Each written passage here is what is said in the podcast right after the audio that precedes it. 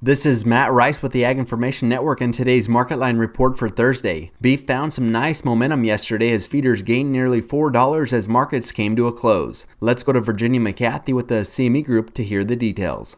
Feeders surged today, though. That's the, the big move today. The falling grain prices did help futures uh, give it a boost. Um, we were up almost four bucks today. Feedlots seem to be banking on packers' needs uh, with this stronger demand that we're experiencing right now. Chicago soft red winter wheat prices for March closed the day down thirty to finish at seven forty-five and a half. March corn was down sixteen and three quarters to finish the day at six fifty-three and three quarters. Kansas City hard red winter wheat prices for March were down twenty-eight and a half to settle at eight forty and three quarters. Portland prices for club wheat with ten and a half percent protein were down fifteen, ranging from eight forty to eight ninety-five. Soft white wheat with ten and a half percent protein prices for March were down twenty-four to unchanged, ranging from eight twenty-nine to eight seventy. Hard red winter wheat with eleven and a half percent protein prices for March were down twenty-eight and a half, settling at nine sixty and three quarters. D N S wheat with fourteen percent protein prices for March were down fifteen and three quarters to settle at nine eighty-three and a half. Live cattle for February were up forty-two and a half cents, closing at one fifty-seven twenty-seven and a half. March feeder cattle were up three dollars and forty-five cents to finish yesterday at one eighty-eight twenty-two and a half. January class three milk was down twenty-two cents to settle at eighteen eighty-five. Thanks for listening to the Market Line Report. This is Matt Rice.